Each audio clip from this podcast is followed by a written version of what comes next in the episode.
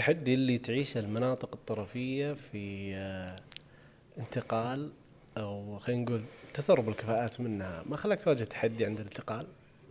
لكن آه، البروز في المناطق الطرفية نعتبره خلينا نقول سريعة ال- التعلم يصير فيها تعلم سريع وأيضا أعمق في الناحية ال- الناحية المعرفية.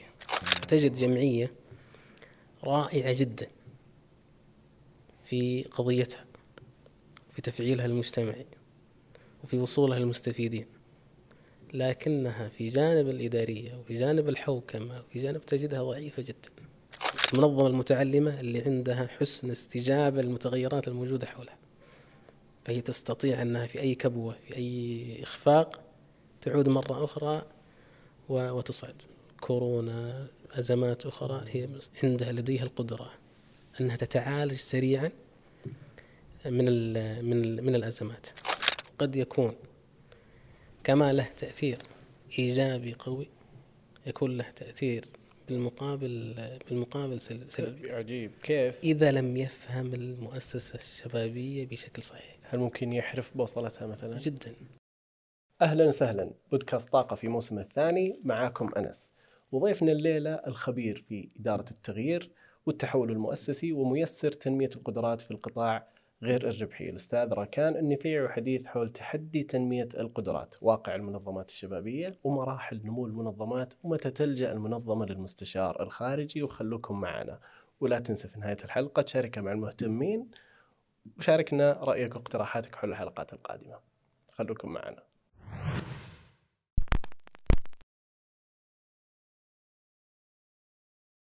السلام عليكم ورحمة الله وبركاته. حياكم الله وبياكم أخواننا وأخواتنا المشاهدين والمشاهدات والمستمعين والمستمعات وحياك الله معنا اليوم أبو سعد. يا مرحبا حيا هلا. منور الاستديو اليوم. بوجودك بوجودك الله يحفظك الله يرضى عليك. ويخليك أنا أبغى أدخل في موضوع سيدة مرة. من آخر سالفة إيوه. تحت الهواء. تبوك. إيوه. من تبوك للرياض. عطنا قصة الانتقال. والله خلينا نقول آه، هي رحلة. قبل اتخاذ قبل اتخاذ القرار يعني يمكن بدأت من أربع إلى ثلاث سنوات.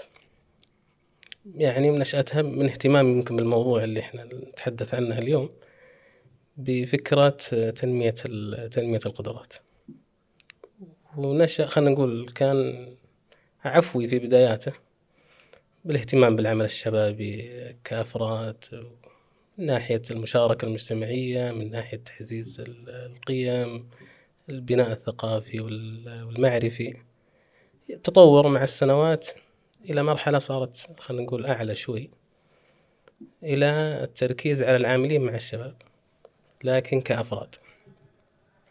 وكالمناطق الطرفية خلينا نقول في المملكة الاحتياجات التحديات ال- الفرص تكون كبيرة جدا فتصنع على قولتهم آه، عند الشخص المعارف المهارات التعلم الذاتي البحث عن ال- الحلول من أكثر من اتجاه وأكثر من شكل أكثر من شكل. أحيانا حتى التمويل يكون تمويل ذاتي صفري. ف يعني خلينا نقول بنت عندي اهتمام مفهوم تنمية القدرات. انتقل من مفهوم الشباب إلى مفهوم العاملين مع الشباب ثم تطور في آخر تقريبا ثلاث سنوات إلى مرحلة أو أربع سنوات يعني تقريبا ثلاث سنوات إلى تنمية القدرات المؤسسية بالتخصص في في الشباب. مؤسسة الوحدات الشبابية ترتيب العمل المؤسسي العمل الشبابي. وهنا خلينا نقول الفرص والتحديات صارت أكبر من كونها تحديات كعاملين مع الشباب أفراد. لا إلى تحديات مؤسسية مع قدرات يحتاج قدرات إدارية قدرات فنية تخصصية في العمل العمل الشبابي. آه، ساعدت يعني خلينا نقول هذه الفرص إلى أنه ال- الواحد يمكن يوصل إلى مرحلة يرى أنه ممكن قدم كل ما يمكن تقديمه في في تبوك من ناحية العمل العمل الشبابي. وصار يبحث عن تحدي خلينا نقول أكبر وأوسع دائرة دائرة تأثير. وجت فرصة يعني الانتقال لطاقات طاقات الشباب. فكانت يعني فرصة آه، من نوع آخر أنك تبدأ تأسيس كيان في العمل الشبابي. خلينا نقول من من الصفر فتبدأ في بناء مؤسسي تحاول يكون بناء متكامل أيضا إنه يكون موازي لها الانطلاق بالمشاركة وبالتفعيل المجتمعي وبالإنتاجية وبال ففتحت خلينا نقول لنا لنا فرص فرص أكبر. ممكن ألخصها في ثلاث نقاط رئيسية البحث عن دائرة تأثير آه، أوسع. أيضا تحدي وفرصة لتحدي لتحدي أكبر. وأيضا آه، خلينا نقول نظرة الآن للمناطق الطرفية لي أصبحت آه، يعني خلينا نقول آه، دعم من ناحية دعم معرفي دعم استشاري دعم أفضل من ناحية الآن العمل. ممكن ممكن صورة صورة سابقة. يعني خلينا نقول مراحل تنوعت في في العمل الشبابي اللي سبب خلينا نقول أعطت ناتج الوصول إلى المرحلة اللي إحنا فيها. التحدي اللي تعيشه المناطق الطرفية في آه، انتقال أو خلينا نقول تسرب الكفاءات منها ما خلاك تواجه تحدي عند الانتقال؟ جدا والله. أنا خلينا نقول وصلت مرحلة آه، ما بين القرار ناحية عقلية وناحية عاطفية. آه، بالذات فكرة خلينا نقول الصف الثاني في في الكفاءات في المناطق المناطق الطرفية. هو التحدي اللي ممكن الآن الرئيسي اللي تواجهه المناطق الطرفية. بروز الكفاءات يساوي انتقال إلى المناطق المناطق الرئيسية. يعني هذه صارت سمة سمة بارزة. وأنا أعتبرها صدقا يعني أعتبرها هي إتاحة فرص لكفاءات أخرى في المناطق الطرفية. يعني ما يخفيك في المناطق الرئيسية. بروز الكفاءات الممكنات خلينا نقول اللي تساعد على بروزهم أكثر من المناطق الطرفية. لكن آه، البروز في المناطق الطرفية نعتبره خلينا نقول سريعة التعلم يصير فيها تعلم سريع. وأيضا أعمق في الناحية الناحية المعرفية. آه، لأنه يصير من واقع احتياج حقيقي. التحديات تحديات حقيقية من ارض من ارض الميدان.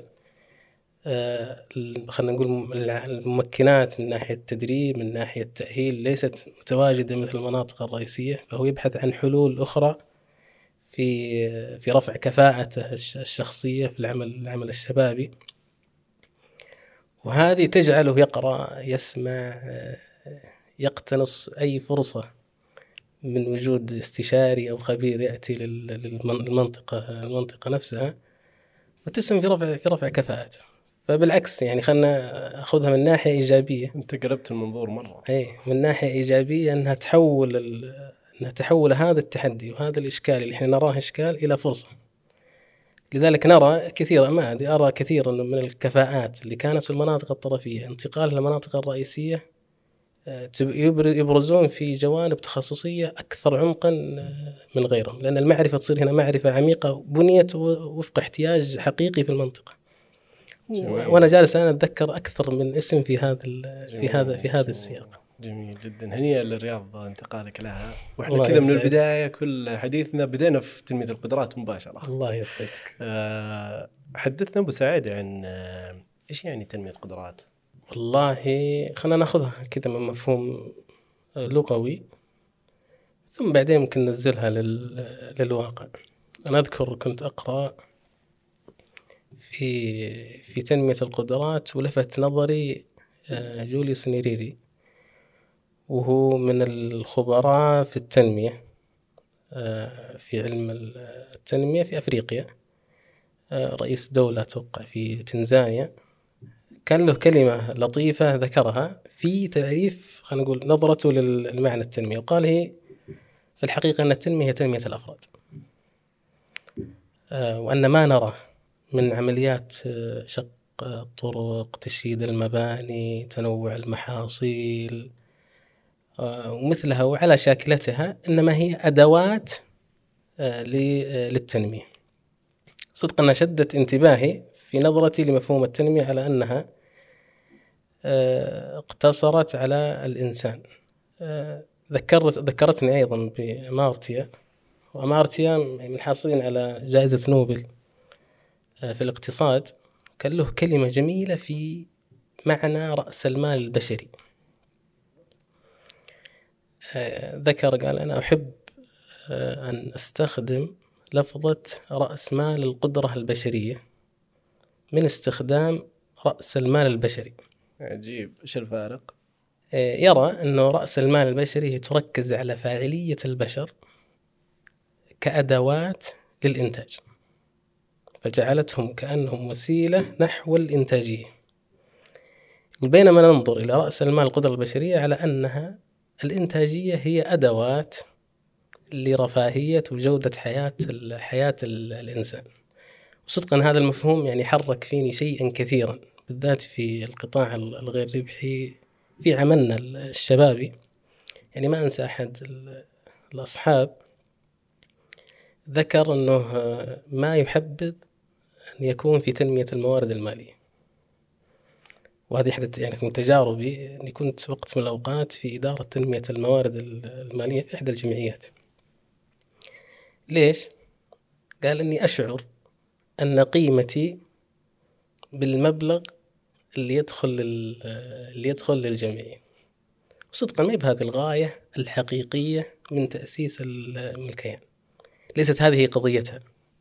المال هو وسيلة لخدمة المجتمع ولنفع المجتمع ونفع القضية اللي أنشئت اللي أنشئت من أجلها. فأذكر شدتني هذه العبارة في تحرير مفهوم عندنا آه، رأس مال القدرة القدرة البشرية. أيضا أذكر في جانب التنمية يعني غازي القصيبي من الكتب الجيدة والرائعة في هذا المجال الكتاب اللي هو التنمية الأسئلة الكبرى. وركز على هذا المفهوم أن جوهر التنمية هو الإنسان وهو هدفها وهو غايتها. وبدأ يتذكر يعني يتحدث حول الذهنية التنموية بشكل أكثر من من معنى. آه، إلى أن وصل إلى أن التعليم هي ملحمة ملحمة التنمية. فإذا قلنا التنمية الإنسان فجوهر التنمية التعليم. التعليم. هذا في جانب التنمية إذا أخذناها كمفهوم لتنمية القدرات. في جانب القدرة الآن. القدرة يمكن ينظر لها بمنظورين يعني رئيسيين. منظور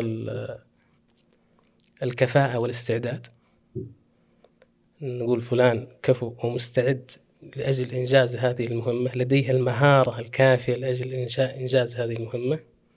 والمنظور الآخر منظور خلينا نقول الأهلية والتخصص. أن يعني يكون مؤهل ومتخصص في هذا في هذا المجال. وهنا ممكن ناخذ جانب القوة الموهبة المعرفة التخصصية لإنجاز إنجاز المهمة. من هذه المنظورين يمكن برز لنا في جانب الأفراد كثيرا المهارات الناعمة المهارات الصلبة. في جانب المؤسسية ظهرت لنا القدرات الإدارية الوظيفية والقدرات التخصصية الفنية. يعني ممكن في جانب القدرة أيضا أن تربط القدرة بالأداء ككفاءة وفاعلية. خلينا نجملها. بتعريف آه، الأمم المتحدة ممكن في جانب القدرات. هم يرون أنها هي عملية تمكن الأفراد آه، والمنظمات والمجتمعات من اكتساب القدرات اللازمة لها وتحديد احتياجاتهم وأهدافهم التنموية وبلوغها عبر الزمن. فجعلوها عملية وفكرة عملية هنا يوم ذكرنا التعليم يوم ذكرنا الإنسان فإنها متكررة. ذات تدخل مستمر. هذه على مستوى الأفراد على مستوى المنظمات على مستوى المجتمع ككل. أيضا وفق احتياج للتنموي هم يضعون لأنفسهم. بلوغها عبر الزمن ممكن ندخل في جانب الاستدامة استدامتها الاجتماعية استدامتها الناحية اقتصادية بيئية تدخل في جوانب جوانب الاستدامة لتحقيق الأهداف والغايات التنموية اللي أنشئت من أجلها خلينا نقول ممكن هي في كقدرة تنمية قدرات سلوك آه، نحو التغيير. ممكن نذكر من خصائصها أنها عملية متدرجة متكررة مستمرة ذات تدخل مستمر ليس تدخل تدخل واحد وأنها مرتبطة بشكل أو بآخر بالتعليم. جميل. ليش استخدمنا كلمة تنمية؟ يعني اليوم مع الطفرة اللي يعيشها القطاع في مجال تنمية القدرات آه، يمكن نلاحظ تنوع. ناس يستخدموا تنمية القدرات وناس يستخدموا مصطلح آخر بناء أو صناعة أو جميل. كذا أنت شديتني خلينا نقول لتاريخ أصلا تطور تطور المفهوم هذا. يعني أذكر في أحد الكتب الجيدة في تنمية القدرات أظن التعليم للجميع لليونسكو تحدث عن خلينا نقول تاريخ تطور مفهوم تنمية تنمية القدرات.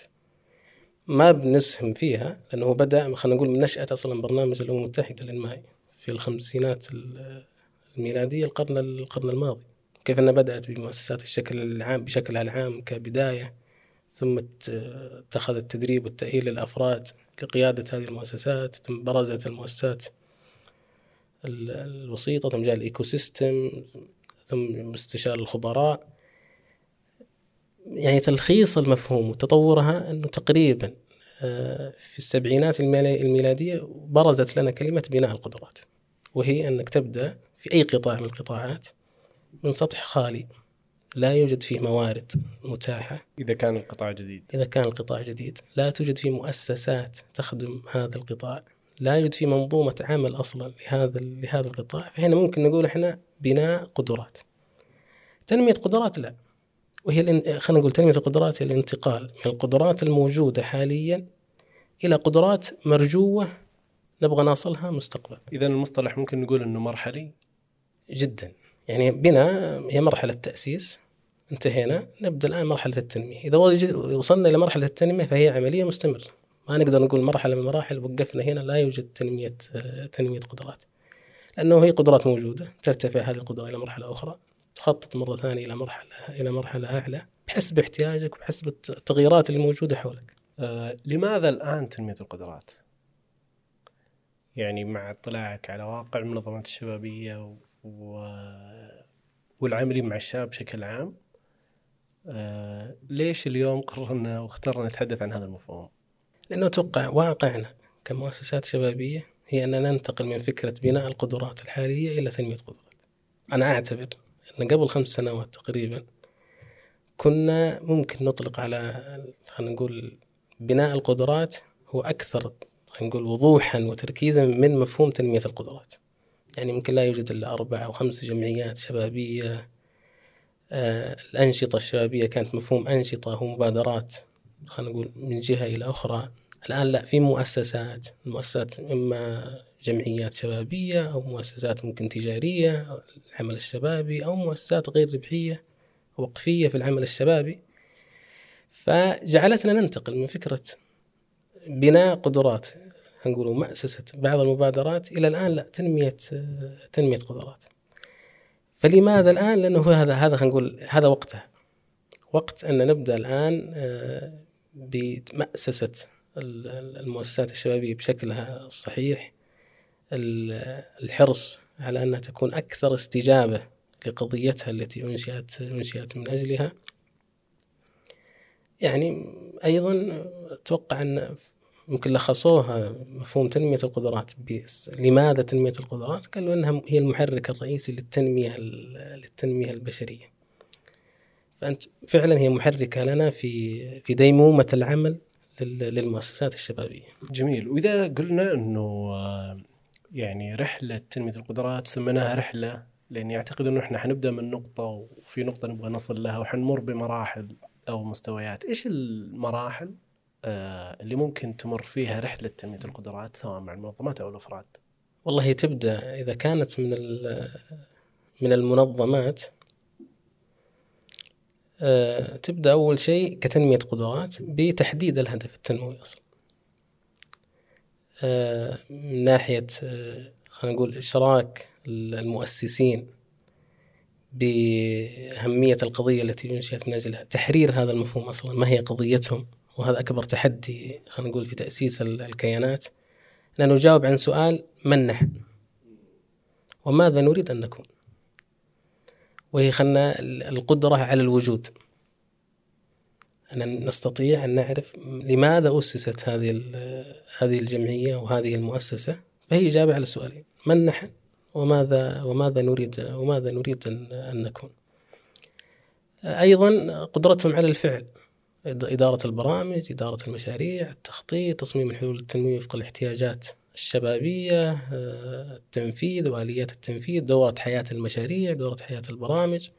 فهي القدرة على الفعل أو to to do أيضا قدرتهم على المرحلة الثالثة قدرتهم على بناء العلاقات خلينا نقول التشبيك الأصحاب مع الأطراف المعنية لخدمة قضيتهم البحث عن التمويل البحث عن آه، استقطاب المواهب الموارد البشرية. في ثلاث خلينا نقول مراحل رئيسية. إجابة السؤال الأول على القدرة على الوجود. ثم قدرتهم على إدارة البرامج ثم قدرتهم على بناء العلاقات لخدمة قضيتهم التي أنشئت التي أنشئت من أجلها. أنت قلت الثانية كانت to do والأولى والثالثة. الأولى to be والأخيرة to relate.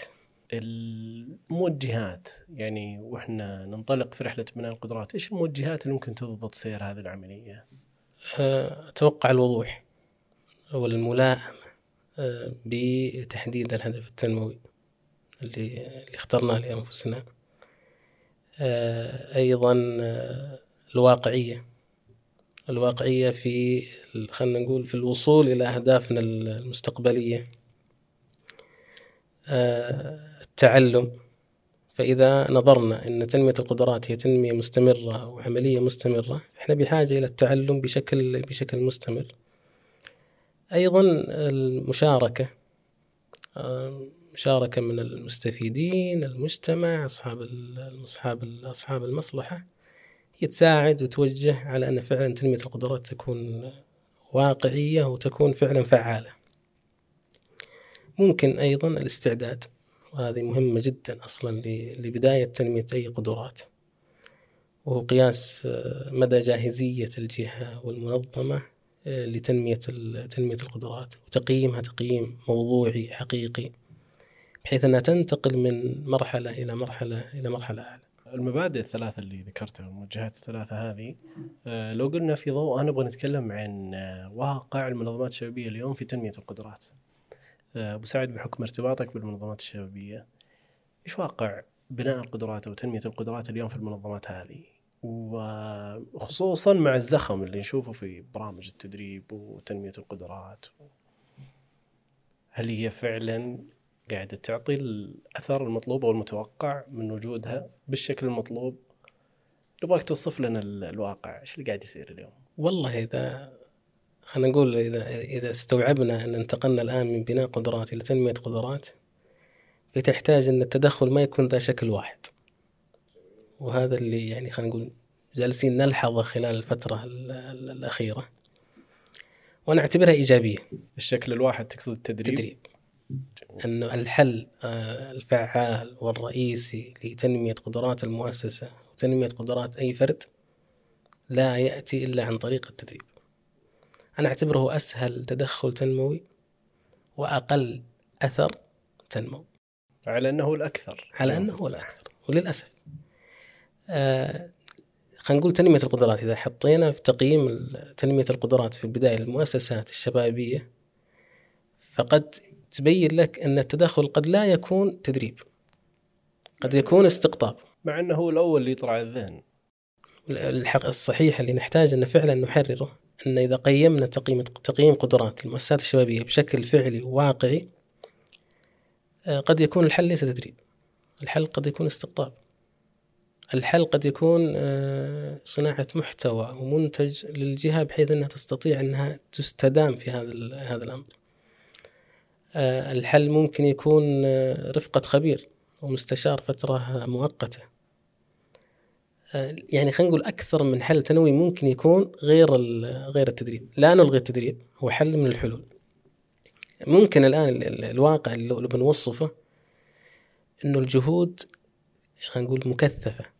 من المانحين من الممولين لتنمية تنمية القدرات. فأصبحت المؤسسة الشبابية تصارع من أجل تنمية قدراتها.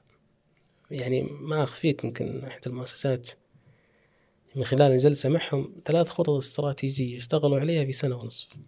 صناعة خطط. ما اعتبرها خطة خلينا نقول توجهات استراتيجية في في سنة في سنة ونصف. ليه؟ لأن الممول الأول كان له رغبة من أحد المسارات اللي ينطلق فيها في تنمية القدرات صناعة توجه الممول الآخر نفس نفس الفكرة. الثالث نفس الطريقة. تسبب ربكة هنا. هنا لو جينا نقول للجهة من أنتم؟ وماذا تريدون أن تكونون؟ ما يدرون. لأن التدخلات في الثلاث خلينا نقول المؤسسات أو المؤسسات أو الجهات الوسيطة اللي عملت معهم لتنمية القدرات كان تدخل واحد أنهم يحتاجون توجه توجه استراتيجي أيضا أنه التدريب المكثف للجهات في نقطة معينة قد لا تحتاجونه لا يحتاجونه تدريب مثلا على مسألة تنمية الموارد المالية تصير كل يعني نرى احتياج عام في تنمية الموارد المالية ويصبح التدريب بشكل كبير للمؤسسات لأجل هذه القضية رغم إنه ممكن يكون الحل ليس تنمية موارد ماليه، ليست تدريب. ممكن ما يكون احتياجهم الرئيسي. ممكن ما يكون احتياجهم الرئيسي. ممكن احتياجهم في قدرتهم فقط على الاستقطاب الداعمين. قدرتهم على صناعة المحتوى أو المنتج اللي يجذب يجذب الداعم. قدرتهم على تسويق أو خلينا نقول القدرة على الوصول للمستفيدين بشكل أكبر حتى يكون الدعم المالي أو الاستدامة المالية أعلى. قدرتهم على بحث عن كبار داعمين بشكل أكبر، فهي ليست القضية مقتصرة على على التدريب على التدريب بما أنه أنت ذكرت هذه وقبل شيء يمكن ذكرت جملة من خلينا نقول التدخلات المختلفة لتنمية القدرات وكذا في الحديث أنت ربطتها بأنواع مختلفة من التحديات اللي تواجهها المنظمة، هل لهذا علاقة بمرحلة نمو المنظمة؟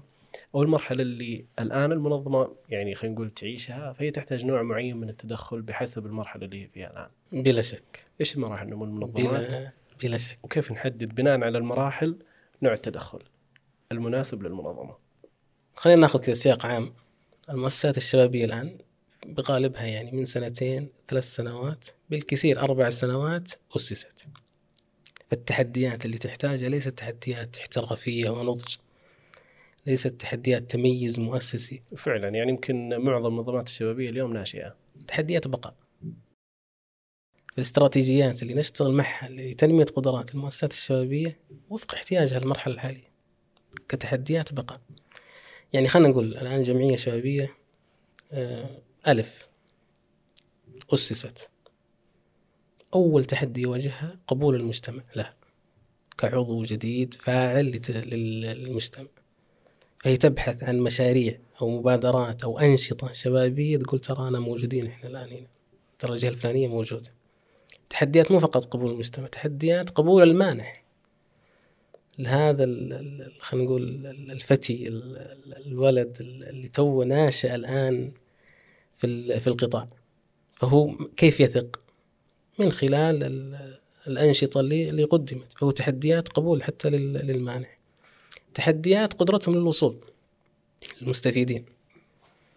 فهنا هنا نصنع برنامج لتنمية القدرات فإحنا نبنيه على تحدياتهم الآن هي تحديات البقاء.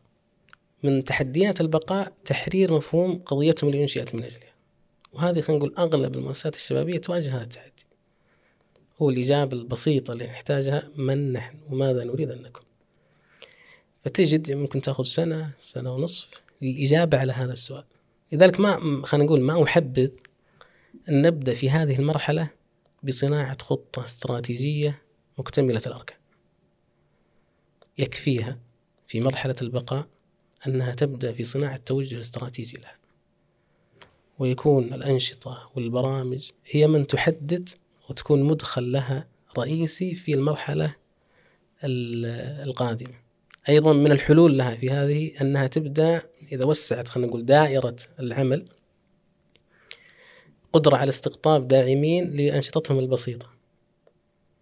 أيضا أنهم لا يبحثون في هذه المرحلة في تحديات البقاء إلى آه، التمويل من الخارج. ممكن يكون التمويل ذاتي للأنشطة الشبابية البسيطة. تعتمد مثلا على رسوم اشتراك على رسوم اشتراك استثمار اجتماعي بسيط pilot project بشكل بشكل بشكل أكثر وأكبر فهنا خلينا نقول إذا جينا كتنمية قدرات الآن لهذه الجهة ما يحتاج أن نتكلم الآن عن تميز جودة عن آه، خلينا نقول برامج كتصميم حلول نوعية. ما عندها القدرة والإمكانية لهذه خلينا نقول لهذا التدخل القوي. لذلك أستغرب يعني أحيانا الجمعيات ناشئة يكون برامجها برامج إدارة مشاريع تنموية بشكل كبير.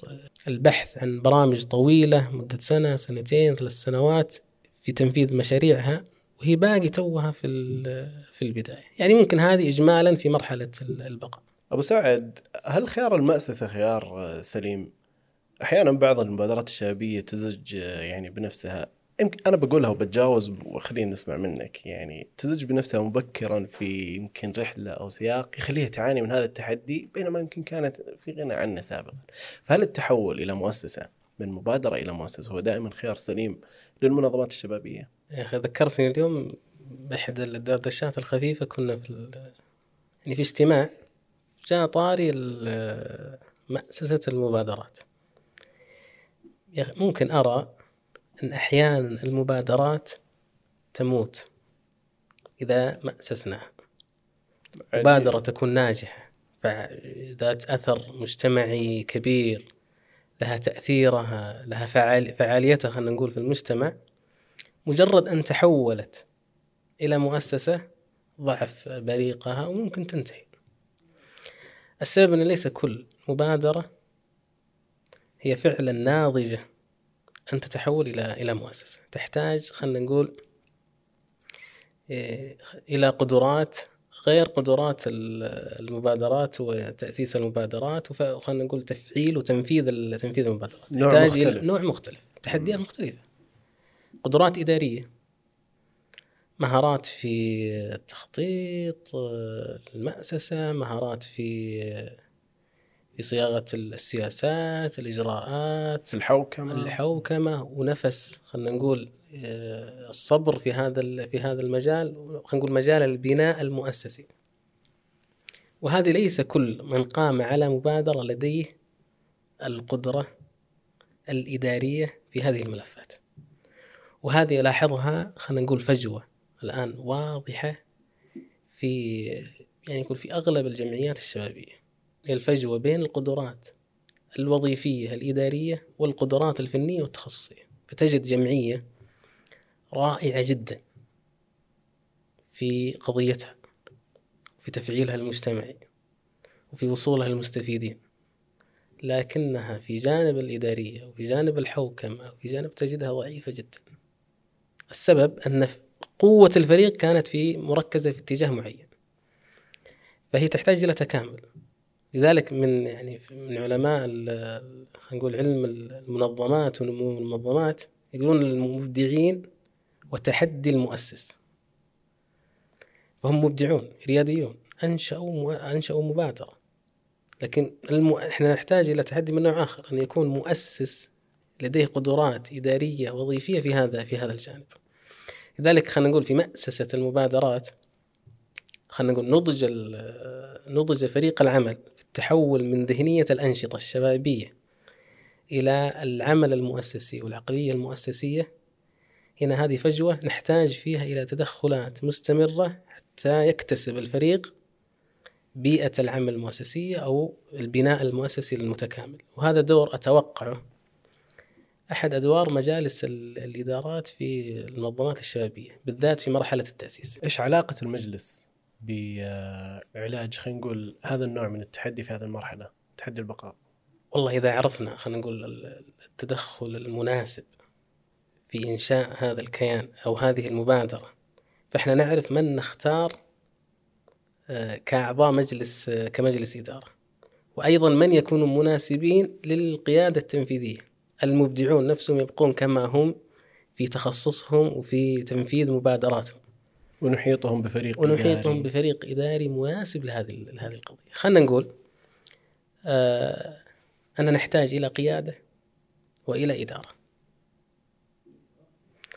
وهذا تفريق اظنه مهم جدا أنا شدني التفريق أن نبدأ فيه من البداية من التأسيس. كيف ينعكس اجرائيا على واقع المنظمة؟ ما هو دور القائد؟ أن أن يكون لديه ال- الرؤية. ممكن يكون القائد فرد وممكن يكون مجموعة. أن تكون لديهم الرؤية واضحة والهدف واضح. ما هو دور ال- الإدارة؟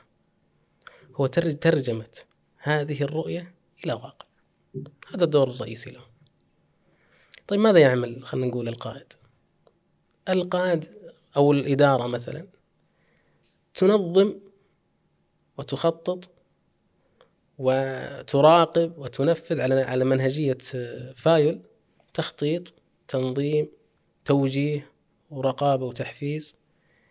دور القيادة لا إلهام فريق العمل التنفيذي والإداري لتحقيق هذه الرؤية. والمبدعون هذول وينهم في الخارطة؟ المبدعون هم القادة. هم القادة. أحيانا يكونون هم ال هم هم ال- الملهم لتحقيق هذه هذه الرؤية وهذه الغاية. هو اللي لديه خلينا نقول الثقافة والقيم ال- وال- والقيمة الجوهرية التي أنشئت من خلالها ال- أو أنشئت من أجلها ال- من أجلها ال- المؤسسة.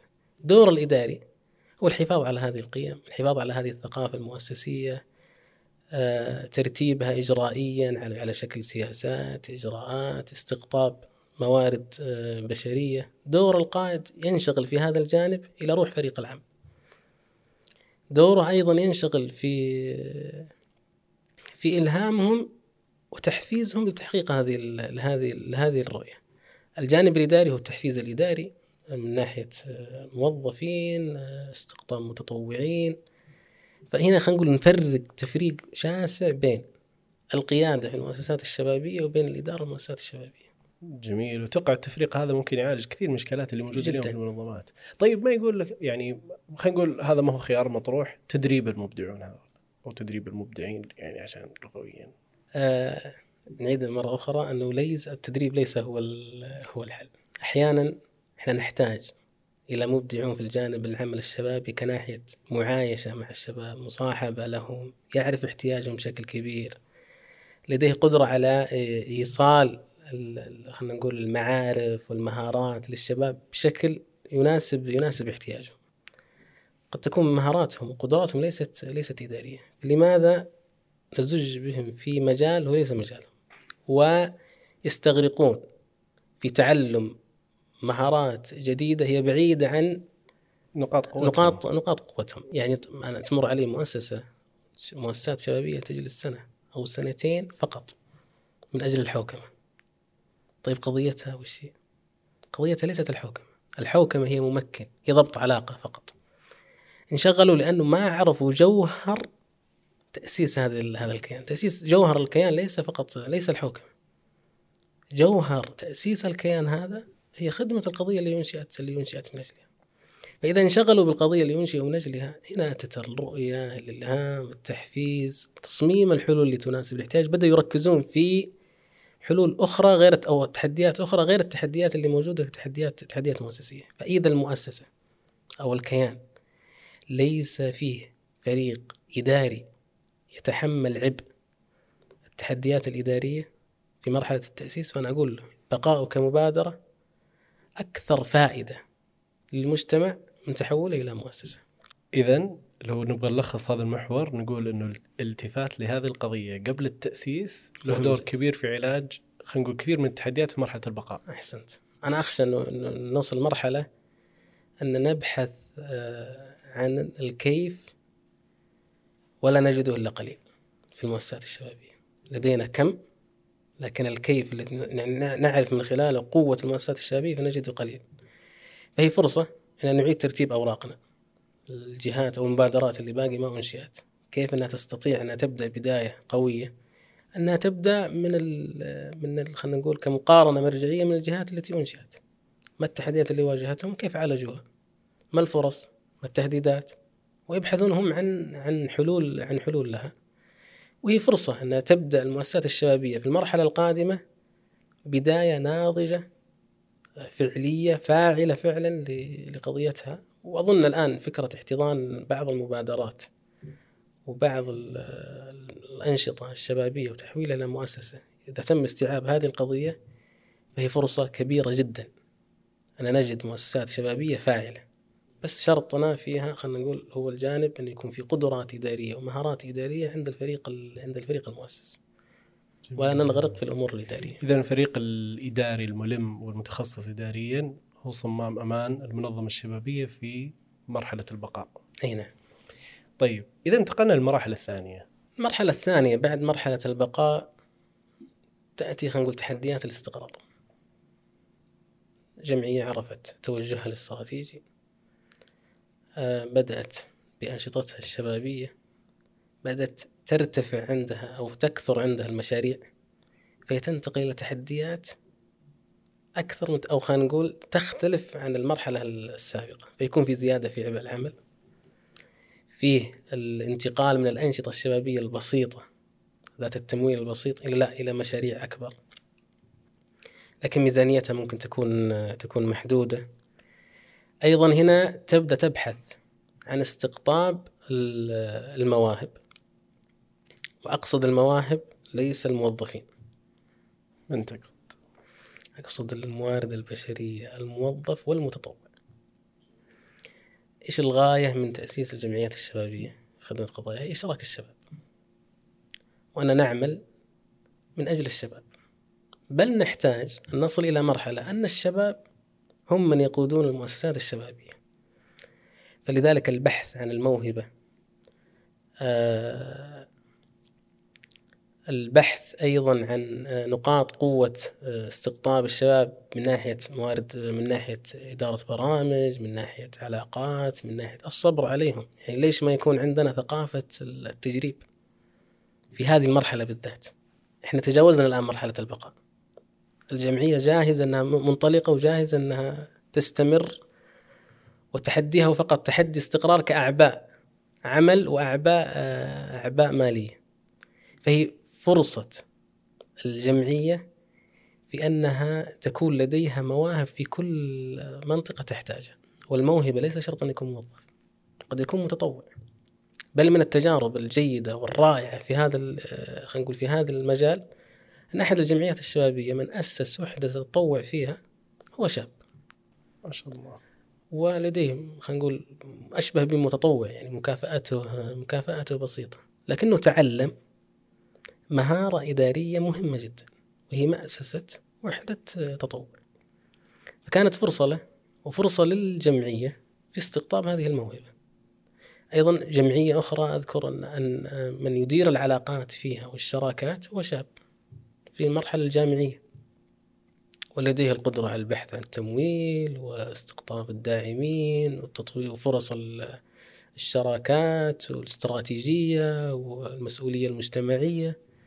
فأعطت المؤسسة والجمعية فرصة لهذا الشاب في أنه يطور موهبته. فأقول نقلتنا في هذه المرحلة في مرحلة الاستقرار أن ممكن ليس يكون في زيادة العبء أن الحل توظيف. لا قد يكون الحل فعلا في أن نستقطب مواهب ندربهم والتدريب ليس شرطا أن يكون تدريب آه، المعتاد والتقليدي تدريب على رأس على رأس على رأس العمل. يعني من الحلول في أو التحديات اللي موجودة في مراحل في مراحل الاستقرار إذا زاد العبء العمل وزادت المشاريع أصبحت المساءلة هنا أكبر من المستفيد ومن المانح وال- والممول. فهم يحتاجون إلى توثيق جيد كتقارير وصور وفيديوهات لتوثيق أعمالهم. أيضا الآن في هذه المرحلة هم يحتاجون إلى بناء مؤسسي أكثر آه، خلينا نقول فاعليه فالحوكمة لابد أنها لا تكون عندهم تحدي في هذه المرحلة. يعني لا تصبح تشكل لهم تحدي. هي عبارة عن اعتياد سياسات وأدلة وإجراءات فايضا آه، تسهل لهم الانتقال للمرحلة القادمة. ونعتبرها هي المرحلة الأهم بالنسبة لنا اللي ودنا كثير من جمعياتنا الشبابيه أنها تنتقل لها. أنها تنتقل من تحدي الاستقرار إلى التكيف.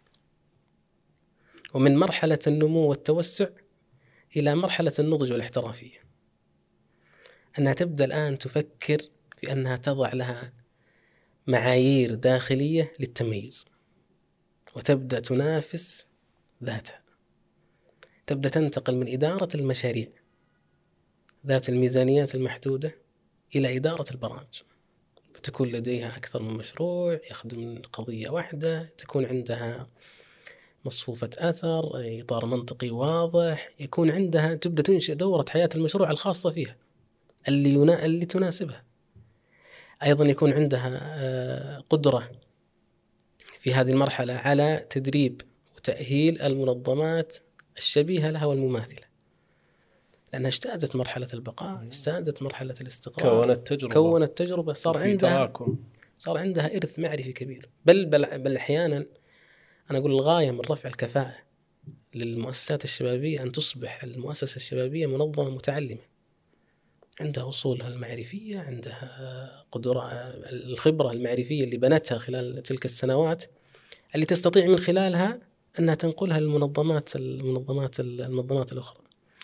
بل أيضا من الفرص في مرحلة النضج والاحترافية أنها تشارك المجتمع بحلول أكثر آه، عمقا ونو- ونوعية أيضا ممكن تشارك ال- الوزارات والهيئات والحكومية في تحليل احتياج حقيقي لواقع الواقع المجتمع. لأن أصبح تأثيرها أكبر تأثيرها أعلى صوتها يكون يكون مسموع. بل ممكن في هذه المرحلة أن تسند لها أصلا تسند لها مشاريع. من ال- الحكومة لذات القضية اللي هي تشتغل تشتغل فيها. فهنا نقول التمكين الحقيقي للمؤسسات الشبابية أنها تشارك القطاع العام في تحقيق الأثر. فهي تنتقل من تحدي بقاء ومن أجل البقاء والأنشطة البسيطة ومن تحدي المشاريع أو الاستقرار ومشاريع فقط ذات ميزانيات محدودة إلى مرحلة أكبر أنها تساهم بأكثر فاعلية لحلول أو التحديات اللي تواجه اللي تواجه ال- اللي تواجه ال- المجتمع. هنا ممكن حتى بناء العلاقات والشراكات في هذه المرحلة أن تكون أكثر اتساعا، ممكن تكون إقليمية وممكن تكون دولية. في خدمة قضيتها اللي اللي انشئت اللي أنشئت من أجلها. أيضا هنا ممكن فكرة في مرحلة النضج خلينا نقول مرحلة التكيف آه، القدرة على الدوران الوظيفي والتعاقب القيادي وتأهيل الصف ال- الصف الثاني. فهذه فرصة هنا ال- المنظمة. أيضا إدارة التغيير والأزمات تأتي هنا في ال- في المنظمة. المنظمة المتعلمة اللي عندها حسن استجابة للمتغيرات الموجودة حولها. فهي تستطيع أنها في أي كبوة في أي إخفاق تعود مرة أخرى وتصعد. كورونا أزمات أخرى هي عندها لديها القدرة أنها تتعالج سريعا من ال من ال من الأزمات. المرحلة الرابعة وهي ممكن تصل لها ال- المنظمة الشبابية بعد النضج. وهو تحدي التجديد. وهذه إن تصل فيها إلى مرحلة البيروقراطية الإدارية. والقرار المركزي. والبحث يعني وصول القرار أو اتخاذ القرار يأخذ أيام لأجل أن يتخذ قرار قرار إداري بسيط. أحيانا في هذه المرحلة في مرحلة التجديد نسميها أشبه بصوامع الغلال فيكون كل مكون رئيسي اداري موجود في في الجمعية وفي الجهة هو بعيد كل البعد عن الآخر. فيقل التعاون يقل التكامل يقل يقل التنسيق. تضعف رشاقة الموضوع وتضعف رشاقة المنظمه بل ممكن يكون النظام لأجل النظام. فالسياسات هي هي الأساس في هذه المرحلة. النظام. إذا حد سأله شيء قال النظام يقول يقول كذا. وهنا ممكن نقول إن أحيانا يكون في هذه المرحلة أن النظام هو الذي يقود الأفراد في المنظمة. وليس الأفراد هم الذين يقودون النظام لأجل تحقيق هذه الغايه هنا اللي ممكن نصل لمرحلة أن الأدوات هي غاية وليست وليست وسيلة. فالتحدي هنا هو التحدي أنها ترجع إلى مرحلة التكيف تعود مرة مرة أخرى. أو انها ممكن ترجع إلى تحدي البقاء. هي تبدأ تجاوب عن السؤال الأول. من نحن؟ من نحن وماذا نريد أن نكون؟ إذا المراحل الأربعة خلينا نقول آه، هي دورة حياة. هي دورة حياة. ممكن تمر فيها المنظمة بشكل دائم. أقول بشكل دوري. بل يعني إحدى الجهات اللي أعرفها قريبا عمرها 30 سنة. وإذا أخذنا خصائص المنظمة. ومراحل نمو المنظمة. أستطيع أن أقول أنها في مرحلة التأسيس وليست في مرحلة النضج. إيش المؤشر؟ المؤشر إذا كان اتخاذ القرار صعب في هذه المنظمة. ال- الجانب المالي في تدهور. القضية اللي انشئت من أجلها البرامج المشاريع ما لا ما تصل إلى المستفيد بالشكل بالشكل الصحيح بالرغم من لديها خبرة 30 سنة. فهي تعاني من نفس تعاني من نفس التحديات. تحديات مرحلة التأسيس ومرحلة النشأة. طيب الآن إذا أخذنا المراحل الأربعة وفهمناها بالطريقة هذه. آه، من يساهم وكيف يساهم في نقل آه، أو خلينا نقول دعم المنظمات الشبابية في الانتقال من مرحلة إلى مرحلة ثانية. والله آه، خلينا نقول جهتين أنا أعتبرها رئيسية. إذا اتفقنا أن نحتاج إلى تدخل خارجي بعيدا بعيدا عن المنظمة. كتنمية قدرات ممكن المنظمه تبدأ تنمي تنمي قدراتها بشكل ذاتي. بشكل ذاتي. وهذا صعب جدا لأنه يحتاج لك أصل معرفي اصول معرفية موجودة داخل المنظمة يحتاج لك علاقات كبيرة وشراكات خلينا نقول ذات فاعلية للمنظمة. فلذلك غالبا تصير من يدعم أو من يساهم في تنمية القدرات الجهات المانحة الممولة.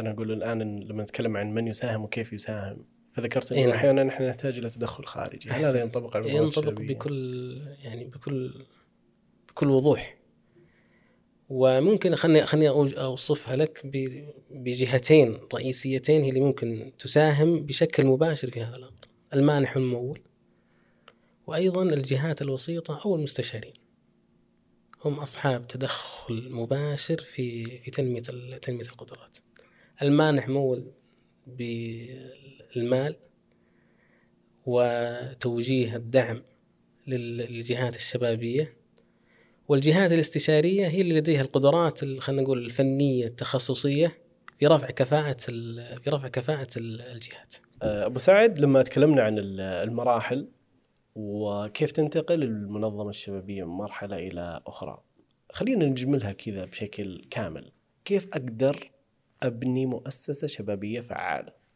كيف أقدر أبني مؤسسة شبابية فعالة؟ أنا أتوقع خلينا نقول بست آه، نقاط رئيسية واراها محورية في في بداية البناء. واحد أن ننطلق من من الشباب أنفسهم. إشراك الشباب. وهذه نأتي على مفهوم نظرية من شاب إلى شاب، آه، المؤسسة الشبابية يقودها يقودها يقودها الشباب. آه، فخلنا نقول نبني بداية المؤسسة الشبابية من البداية على أن من ينطلق هم الشباب أنفسهم. هذا واحد. اثنين اختيار ال- القائد أو القيادة اللي لديهم القدرة على التأثير. وحسن الاستجابة للتغيرات التغيرات المفاجئة في التحديات في مراحل البقاء بالذات. النقطة الثالثة البدء من اليوم الأول في البناء المؤسسي. بين قوسين الحوكمة. وهذه مهمة جدا. وهذه مهمة لأن من صحت بدايته صحت آه، نهايته. تجي بعد المنظمات بعد سنة سنتين. فيبدون من البداية يبدأ يراجع كيف مجالس الإدارة واجتماعاتها المحاضر وتبدأ التحديات اللي يمكن ما تخفى عليكم في جانب في جانب جانب الحوكمة. أيضا آه، البدء من اليوم الأول في من هم أصحاب المصلحة الرئيسيين لديهم التأثير والاهتمام بهذا بهذا الكيان الناشئ. ونبني مصفوفة أصحاب المصلحة من اليوم ال- من اليوم الأول. آه، أيضا من اليوم الأول خلينا نقول في تأسيس ال- الجمعية الشبابية والمنظمة الشبابية أن يكون لديها نظرة آه، واسعة حول مفهوم التعلم والتطور أو التطوير. وهنا نجي لإدارة المعرفة وإدارة نقل المعرفة من اليوم الأول. فلديهم القدرة على تسجيل الدروس المستفادة من بداية من بداية التأسيس حتى تصبح أصل معرفي في في الجهة في الجهة الشبابية. أيضا أنهم في بداية تأسيس ال- الجمعية أو الكيان لا يستغرقون في بناء الخطط الاستراتيجية ال- الكاملة وبطاقات الأداء المتوازن من اليوم من اليوم الأول. خلينا نقول في بداية التأسيس المرحلة الأولى هي مرحلة استكشاف السوق. من هم العميل الحقيقي أو الفعلي لهذه لهذه الجمعية. وهنا نضع في بدايات الاستراتيجية أن يكون ثلاث نقاط أو خلينا نقول ثلاث محاور رئيسية أولى في مرحلة الاستراتيجية اللي هي وضع سياسة البقاء إيش تقصد بسياسة البقاء؟ سياسة البقاء أن ماذا نريد الآن في المرحلة الحالية للانتقال لمرحلة الاستقرار فنحتاج واحد الجهات الممولة والمانحة أنها تتعرف علينا اثنين أن نبدأ بتصميم الأنشطة الملائمة للبيئة المحيطة بهذا بهذا الكيان حتى يكون له قابلية أصلا لدى لدى المجتمع لدى المجتمع القريب. ممكن المرحلة المرحلة الأولى في هذه تبنى السياسة بناء على توافق قبول المجتمع استراتيجيتها المانح وأيضا القضية اللي ينشئه من أجلها. فلا تكون الفرص آه، تجذب المؤسسة بعيدا عن قضيتها التي أنشئت من أجلها. وهذه تهمني كثيرا.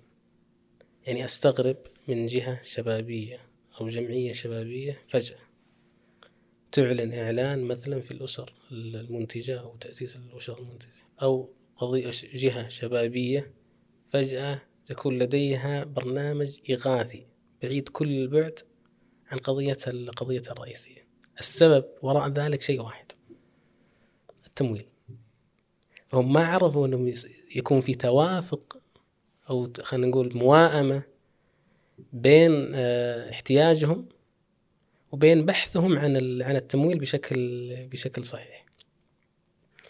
ممكن مرحلة الاستقرار تبدأ في بناء الخطة الاستراتيجية للمؤسسه. تبدأ تضع الممكنات لنجاحها، العمليات الداخلية، من هم نظرية التغيير بالنسبة لهم تبدأ تتضح في هذه في هذه المرحلة. تبنى نظرية التغيير أو الأثر مصوفة الأثر على احتياج حقيقي آه، قامت قامت به المؤسسة.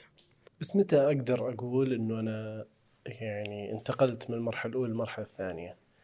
الفجوة هذه كيف أعالجها؟ آه، خلينا نقول هي ليست حدية. فما أقدر أقول أنا السنة هذه سنة تأسيس ومرحلة تأسيس ونشأة والسنة الجاية هي مرحلة نمو والسنة الثالثة هي مرحلة نضج لا. لكن هي عوامل. آه، في القيادة والتوجه الاستراتيجي في التعلم والتطوير في الشؤون الإدارية والمالية في قدرتهم على استقطاب المواهب والموارد البشرية في قدرتهم على البحث عن التمويل. خلينا نقول هي مؤشرات. تعرف من خلالها الجهة والمنظمة الشبابية أنها الآن انتقلت من البقاء إلى الاستقرار مثلا. هل نقدر نحدد مؤشر رئيس؟ أنهم أصبحوا لا يفكرون أن المنظمة هذه ستنتهي غدا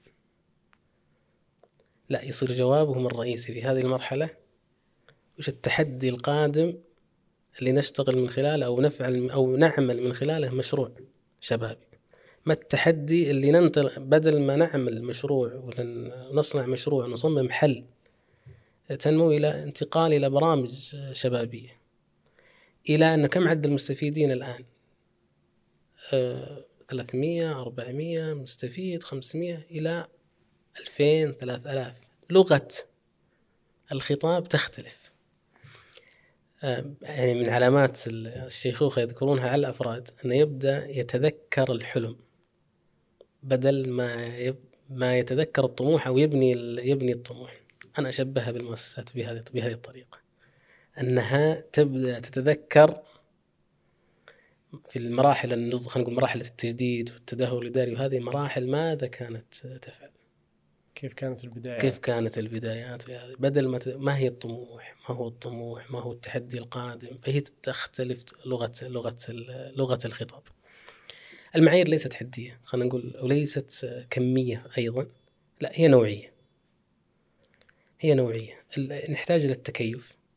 نحتاج إلى حسن استجابة للتغيرات اللي موجودة، فممكن اليوم تنتقل إلى الاستقرار بعد سنتين ثلاثة أتت أزمة رجعتك إلى مرحلة بقاء وتحديات بقاء. الأمر طبيعي يعني. أمر خلينا نقول هي سنة سنة كونية للمؤسسات للمؤسسات. لكنها تعترف أو تعرف وين آه، مرحلتها مرحلتها الحالية وتنطلق من خلالها. هذا المهم المهم بالنسبة بالنسبة لنا.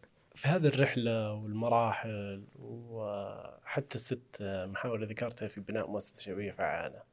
في هذه الخريطة الواسعة وين موضع تنمية القدرات؟ يعني ممكن إجابتها بشكل واضح في رفع كفاءة الكفاءة المؤسسية. والكفاءة إذا أردنا مفهوم الكفاءة. أو خلينا نقول رفع كفاءتها وزيادة فاعليتها. فإذا تين الرفع الكفاءة أنها تعمل تعمل أعمالها المؤسسية بشكل صحيح. تستخدم مواردها المتاحة في تحقيق أعلى النتائج والأداء الممكن. هذه الكفاءة. هذه الكفاءة. الفاعلية أنا أشبهها بالرؤية بالقيادة. أن تكون لدى الجهة أهداف ودليل أهداف واضح له تسعى إلى إلى إلى تحقيقه فنحن نحتاج المنظمة ذات الكفاءة العالية باستخدام الموارد لتحقيق أكثر المخرجات أو أعلى المخرجات الممكنة. ونحتاج إلى المنظمة ذات الفاعل ذات الفاعلية العالية من خلال أنها تستطيع أن تحقق أكثر أهداف ممكنة وضعتها في في مرحلة في مرحلة التخطيط. وهنا ممكن نقول عن طريق التدريب ممكن تكون عن طريق بيئة العمل. لأن ما ما خلينا نقول أحيانا بيئة العمل هي من تصنع أصلا رفع الكفاءة. التحديات في العمل اليومي التعلم المستمر التحفيز هي من تصنع لك رفع ال رفع ال رفع الكفاءة. بجانب التدريب إذا كان هناك جودة في تصميم التدريب وفق الاحتياج. إذا كان هناك جودة في التنفيذ وأيضا جودة في النتائج. جودة النتائج أنها تتحول إلى سلوك. فأقدر أقول أن التدريب هنا أثر تأثيرا إيجابيا على المنظمة. إذا نقلتها في نقاط واحد اثنين ثلاثة كانت تحتاجها إلى مستوى أعلى من من السابق هنا نقدر نقول أن التدريب أدى فاعليته أبو سعيد من خلال الرحلة والمراحل اللي تكلمنا عنها واللي تنتقل من خلالها المنظمات الشبابية وحتى في حديثنا إنه معظم المنظمات الشبابية في مرحلة البقاء وتعاني من تحديات هذيك المرحلة. وذكرت الجناحين المانح والمستشار، متى تلجأ الجمعيات في هذه المرحلة المستشار وكيف؟ تلجأ إذا كان عندها خلينا نقول الفجوة الواضحة آه لتحقيق أهدافها فهي تحتاج إلى مستشار خارجي يرفع من كفاءتها المؤسسية لتحقيق أهدافها بكل بساطة. فدور المستشار أنا أقول دور جوهري في آه، رفع كفاءة أي أي مؤسسة. وقد يكون كما له تأثير إيجابي قوي يكون له تأثير بالمقابل بالمقابل سلبي عجيب كيف؟ إذا لم يفهم المؤسسة الشبابية بشكل صحيح. هل ممكن يحرف بوصلتها مثلا؟ جدا. لذلك خلينا نقول في نموذج اسمه نموذج الجبل في في التغيير بالذات للمستشارين. واحد أول الخطوات للمستشار وكتوصية للمستشار هي إشراك أصحاب المصلحة وإشراك العميل. إشراكه بأول خطوة آه، من الاحتياج إلى رفع الكفاءة المراد آه، إيصالها للجهة. فأنت تحتاج إلى إشراكهم. إشراكهم في التخطيط إشراكهم في التنفيذ إشراكهم في الإغلاق. وهذا النهج نهج خلينا نقول المقاربة التشاركية نهج عالمي الآن للجهات الوسيطة أو الجهات الاستشارية. بل وصلوا له بعد الإيمان التام أن وجود المستشار الخارجي للمنظمة كفترة مؤقتة ثم يخرج تأثيره أحيانا يكون سلبي أكثر من كونه إيجابي. ما لم ما لم يتبع المبدأ التشاركي. مبدأ التشاركي. بل الاحتياج في مبدأ التشاركي هو نقل المعرفة من عند المستشار أو لدى المستشار إلى الجهة. إذا هي رحلة تمكين رحلة تمكين بعيدة عن التدريب. هي رحلة تمكين مع الخبير. الأدوات. مع الخبير. فبدايتها إشراك مع أصحاب المصلحة أو إشراك الجهة. ثم المرحلة الثانية والخطوة الثانية فهم هذا المستشار لثقافة وقيم المؤسسة وغايتها الرئيسية. وأحيانا تكون الثقافة والقيم ليست ثقافة معلنة ظاهرة. تحتاج فيها نوع من البحث والتقصي حتى نعرف حقيقة المنظمة ونساهم معها في الانتقال من مرحلة إلى إلى إلى مرحلة. إذا يمكن يحتاج الخبير يعيش مع المنظمة. يعيش مع المنظمة. لذلك فكرة العيش مع مع المنظمة تقلل من مقاومة التغيير. يعني عملية تنمية القدرات هي عملية تغيير مؤسسية بالدرجة الأولى. وكل عملية تغيير يصحب معها مقاومة لهذا لهذا التغيير. بشكل بانحيازات مختلفة، أحيانا انحيازات شخصية أحيانا انحيازات جماعية كفرق عمل لهم لهم احتياج معين يحتاج إنه يلبى، الخوف أصلا من التغيير يسبب أصلا مقاومة فهو يحتاج أن يعرف هذه هذه الأمور. إذا عرف فهم النظام القائم واستطاع أن يقيم المنظمة تقييما حقيقيا واقعيا استطاع معها ولينتقل معها في خلال الرحلة هذه إلى رفع كفاءتها للقدرات التي للمنظمة اللي تحتاج أن تصل أن تصل أن تصل لها. بعد مرحلة أو الخطوة الثانية من مرحلة فهم النظام التحفيز للتغيير. تخطي الماضي وبث الأمل في في المستقبل بشكل بشكل كبير. ثم أيضا مواكبتهم أثناء عملية التنفيذ. وآخرها استدامة هذا التغيير، استدامة تنمية القدرات، الضمان أن المعرفة اللي حصلت لها المنظمة في هذا الوقت في هذه الفترة هي معرفة حقيقية تستطيع من خلالها أنها تكمل تكمل المنظمة سيرها في رحلة تنميتها لقدراتها. فلا تحتاج مرة أخرى إلى تدخل ثاني أو ثالث خارجي لأجل تنمية تنمية قدراتها. فهي امتلكت المعارف امتلكت المهارات امتلكت الأدوات المناسبة المناسبة المناسبة لها. فالدور الاستشاري مهم جدا. إيش الدور اللي يقع على عاتق المنظمة نفسها حتى تنجح العملية الاستشارية؟ أنها تتقبل. أنها تحتاج إلى تنمية قدرات. هذا هذا خلينا نقول الجوهر القناعة الجوهر القناعة الجاهزية. مم. الاستعداد. أنهم بحاجة إلى تنمية تنمية قدرات. وهنا في المقابل خلينا نقول الواجب على المستشار إنه يجيب على ثلاث أسئلة رئيسية. يجيب على آه، من؟ مقابلها هو. ما الاهتمامات؟ ما المشكلات؟ ما التحديات التي تواجه هذه المنظمة؟ فهو يدخل في جانب المشاعر. حتى يتقمص الاحتياج اللي تحتاجه المنظمة. الثاني why؟ فهنا يدخل إلى قضيتهم الأساسية اللي أنشئت من أجلها إلى من نحن إلى يبدأ يجاوب عن على جذر المشكلة فينطلق من خلالها لتنمية قدرات قدرات الكيان. الثالث what؟ what هذه هو المستشار عنده مكتبة أدوات. مكتبة نماء منهجيات. فهو يختار الأداة التي تناسب المنظمة لحالتها حاليا. فما يصلح أنه في كل تنمية قدراتنا نستخدم مثلا نموذج العمل التجاري ونجد أنه نرى أنه هذا الحل المثالي. وإنه سيؤدي للنتيجة النتيجه أو ان نرى إنه بطاقة اداء متوازنة مثلا هي هي الحل المثالي. أو نرى إنه مثلا إدارة المشاريع PMD أو PMP هي الحل المثالي. لا لا لا. الحل المثالي ماذا تحتاج المنظمة؟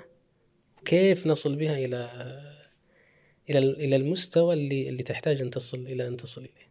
فهو دوره حتى دور خلينا نقول تيسيري أكثر من كونه دور توجيهي جميل. في عملية تنمية تنمية القدرات ما هي الأدوار الأخرى؟ يعني خلينا نقول نركزها في دور دور التيسير للمعرفة وللأدوات آه، وللمنهجيات للمنظمة أيضا دوره أحيانا قد يكون دور تشبيك علاقات في احتياجهم اللي يحتاجونه في هذا في ربط في المنظمة بخبراء ومستشارين آخرين في نقاط معينة تحتاجها تحتاجها المنظمة. جميل. طيب أنا هنا راح أنتقل كذا يمكن لمحور ثاني. أه لما تكلمنا عن اللجوء للاستشارة والمستشار الخارجي أو حتى لما تكلمنا عن المنظمات الثلاثة وأنت ذكرت كم قضية بس شكلك ما يعني لكن خليني أبغى أسحبها وأركز عليها أكثر. المنح والتمويل أه وذكرت أحيانا حتى لجوء بعض المنظمات لربما تغيير بعض الصورة الاستراتيجية على أساس تحصل على المنح والتمويل في الأخير أه لابد من المادة.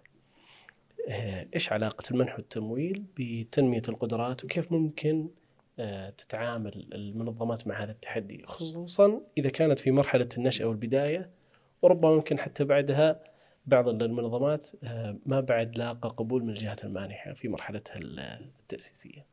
يعني خلنا نطرحها من منظورين مختلفين. أن المال ليس غاية بحد ذاته إنما هو وسيلة.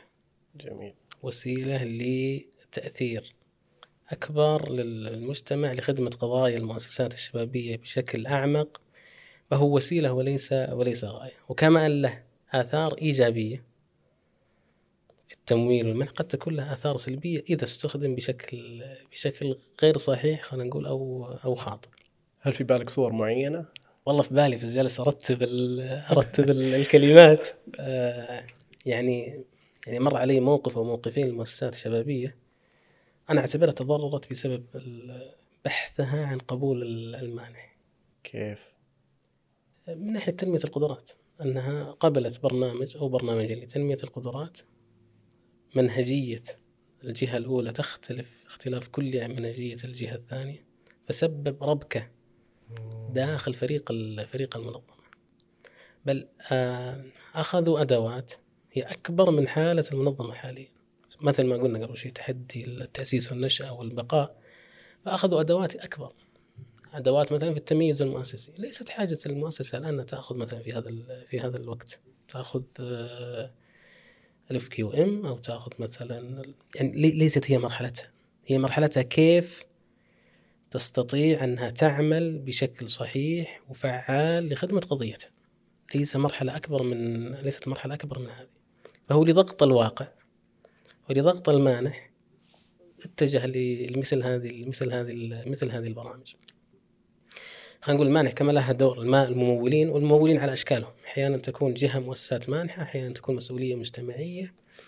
أحيانا يكون دعم مانح من كبار تجار ومن كبار أفراد مهتمين لهذه لهذه لهذه الجمعية. ولاهتمامهم بهذه الجمعية وبهذا الكيان يحرصون على تنمية قدرات. آه خلينا نقول دور دور المانح أن يعي مرحلة نمو المنظمة. ما تشعر إنه أحيانا متطلبات المانح ترهق كاهل المنظمات الناشئة؟ يعني أنت تاخذني مربع يعني في تحدي شوي لكن خلينا نقول دور المانح يفترض أنه دور ممكن بشكل أكبر. آه لذلك في مراحل نمو المنظمات احتياج أحيانا ليس لدعم المبادرات بشكل مباشر، هو احتياج إلى دعم تمكين هذا هذا الكيان. أحيانا يكون عن طريق المبادرات وأحيانا لا. دعم غير مشروط ممكن ممكن يسمى. آه تعقيدات المنح خلينا نقول تعقيدات الممول. آه يصبح تركيز المنظمة مثل تركيز الحوكمة وتحديات الحوكمة يصبح تركيزها على تنفيذ المخرجات. وليس تعظيم الأثر والنفع. آه، بعد الممول عن واقع تحديات العمل اليومي للمؤسسة الشبابية وبناء قدراته فعلا بناء قدرات حقيقية يجعله يركز على المخرجات أحيانا كثيرا ويغفل جانب التمكين لهذا لهذا الكيان. ويغفل جانب مهم جدا آه، التشغيل. أحسنت. وين التشغيل من الخريطة؟ أحيانا بعض المنظمات في هذه المرحلة ربما لو دعمت بمشاريع يمكن يعني أثقل كاهلة وغرق المنظمه. يعني تمر مواقف أحيانا يكون الدعم آه، يصبح خسارة على الجهة أكثر من كونه آه، ربح. يكون مركز تكلفة بدل ما يكون مركز آه، وجهد تشغيلي وجهد تشغيلي وجهد تشغيلي أكبر. فأنا أقول دور المانح إذا استوعب أنه دور تمكيني للكيانات عرف مرحلة نمو المنظمة وتحدياتها الحقيقية اتجه المنح بشكل فعلا فعال ومركز ومركز له لمربع الاحتياج عند المنظمة. مربع الاحتياج عند المنظمة. طيب في المقابل إيش دور المنظمة في هذه المرحلة تجاه المانح؟ أنها تقدم المشروع الملائم والواقعي لتنفيذ لتنفيذ لتنفيذه. خلينا نقول يناسب قدراتها في هذه هذه المرحلة. أن لا تقدم مشروع أو برنامج ذا متطلبات عالية بأنشطة كبيرة بمخرجات كثيرة وليس لديه القدرة على تنفيذها. فهو يعني خلينا نقول تقع أو يقع في مرحلة إحراج مع المانح في تنفيذ هذه المتطلبات. من أوقعه؟ أحيانا يكون هو هو نفسه. أقلها بقبوله. قبوله لهذا يعني قد يكون في مرحلة مفاوضة بين المانح وبين المنظمة لكن مجرد أن قال قالت المنظمة نعم انتقل العبء من المانح إلى ال إلى ال إلى ال إلى الجهة وإلى ال- وإلى المنظمة. فهي خلينا نقول دور المنظمة هنا دور أنها تعرف قدراتها ومن خلالها تصمم الحل اللي يناسب قدراتها في هذه المرحلة. لا آه، تصمم حل أكبر من من قدراتها فيثقل فيثقل كاهلها أيضا أظن خلينا نقول من الأدوار الإيجابية المفروض تكون عند عند المانح أو هي موجودة لكن تفعل بشكل بشكل أكبر أن المنح ليس منح مالي فقط قد يكون منح معرفي منح استشاري. وهذا ذا أثر إيجابي كبير على على الجهة. في الالتفات إلى بعض النقاط اللي تحتاج إلى تحسين الدروس المستفادة من المشروع نفسه والتعلم والتعلم من خلاله.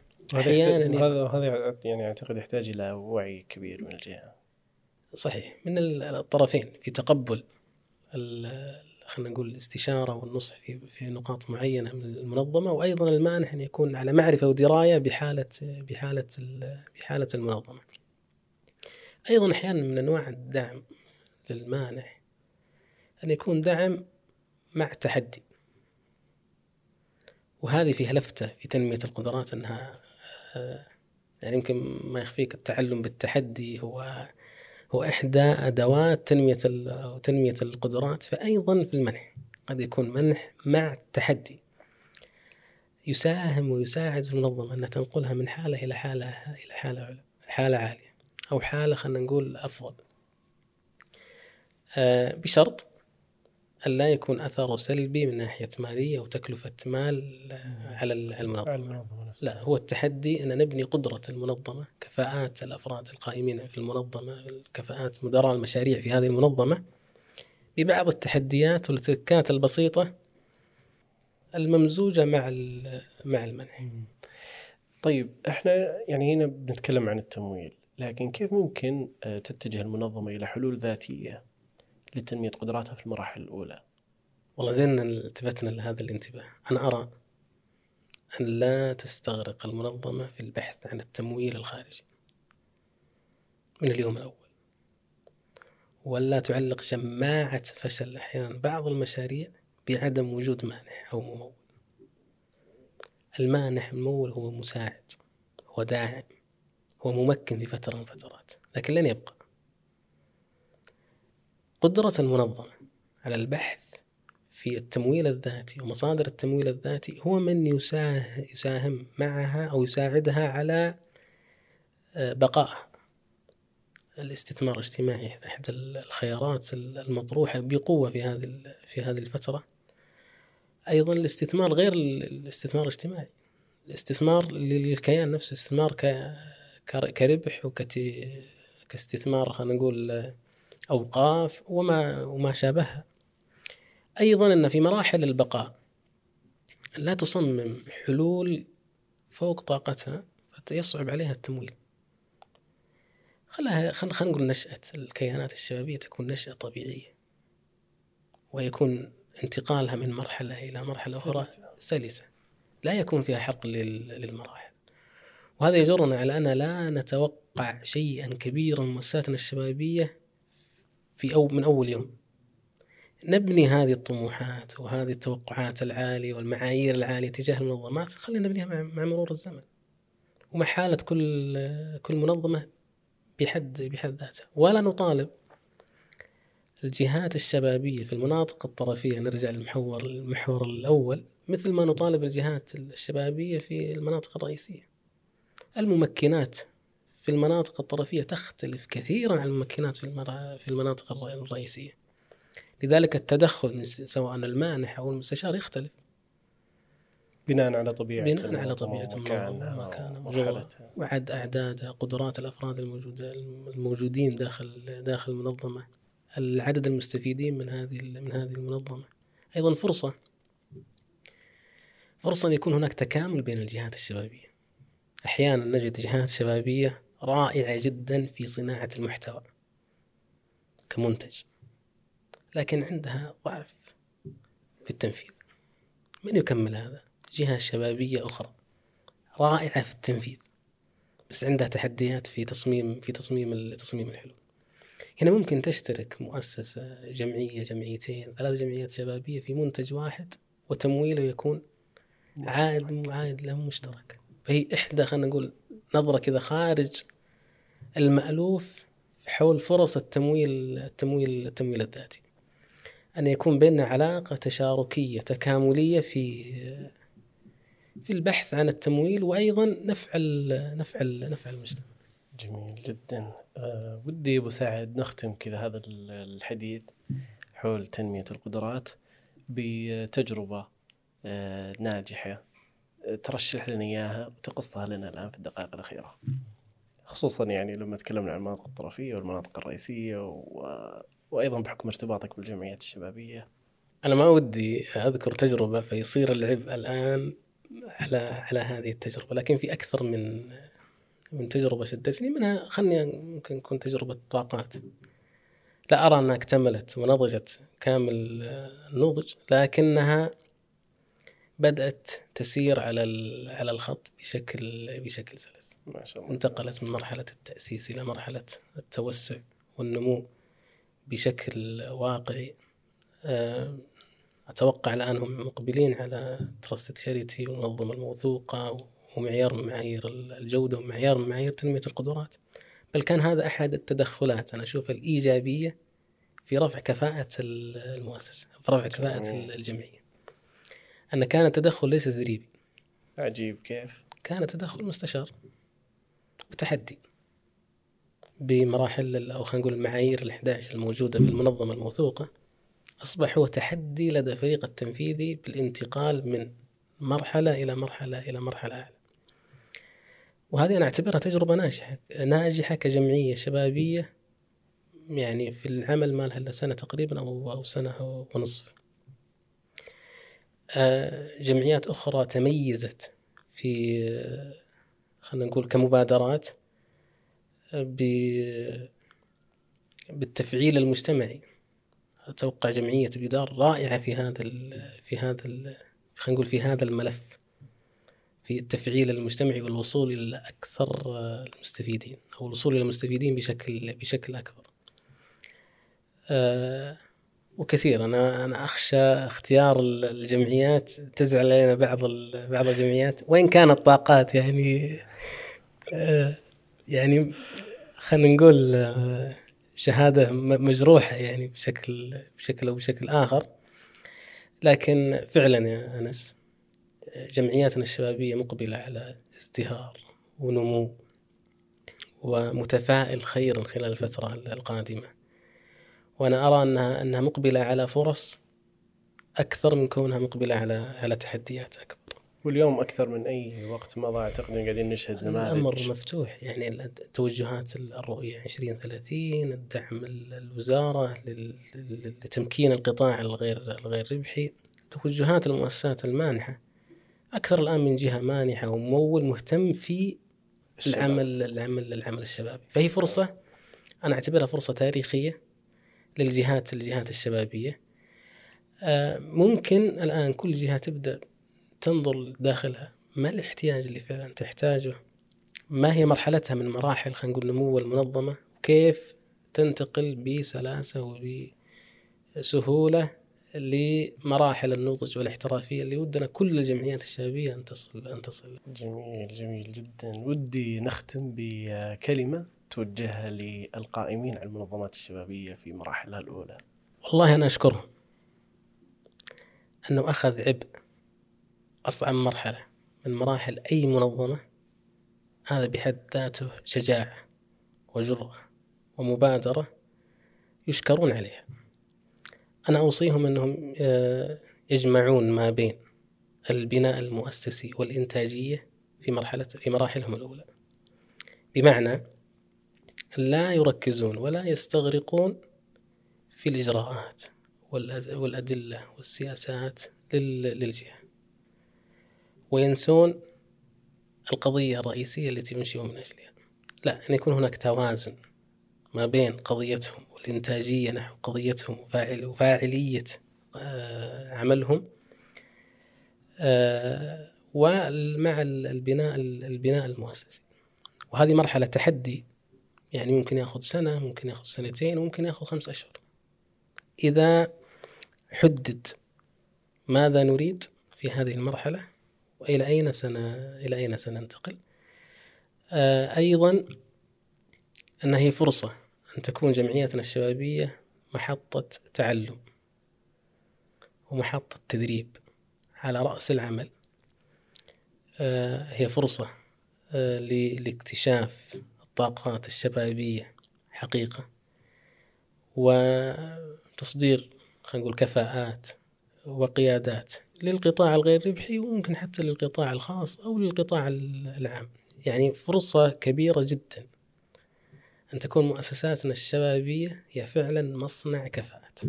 يعطيك العافية أبو سعد وشكرا للمشاهدين والمشاهدات والمستمعين والمستمعات. يعني أتمنى نكون الحلقة هذه تكون يعني لبنة في آه، بناء قدرات المنظمات الشبابية أو في تنمية القدرات الشبابية زي ما اتفقنا بداية الحلقة. جزاك الله خير يعطيكم العافية. الله يحفظك شكرا لكم جميعا والسلام عليكم ورحمة الله وبركاته.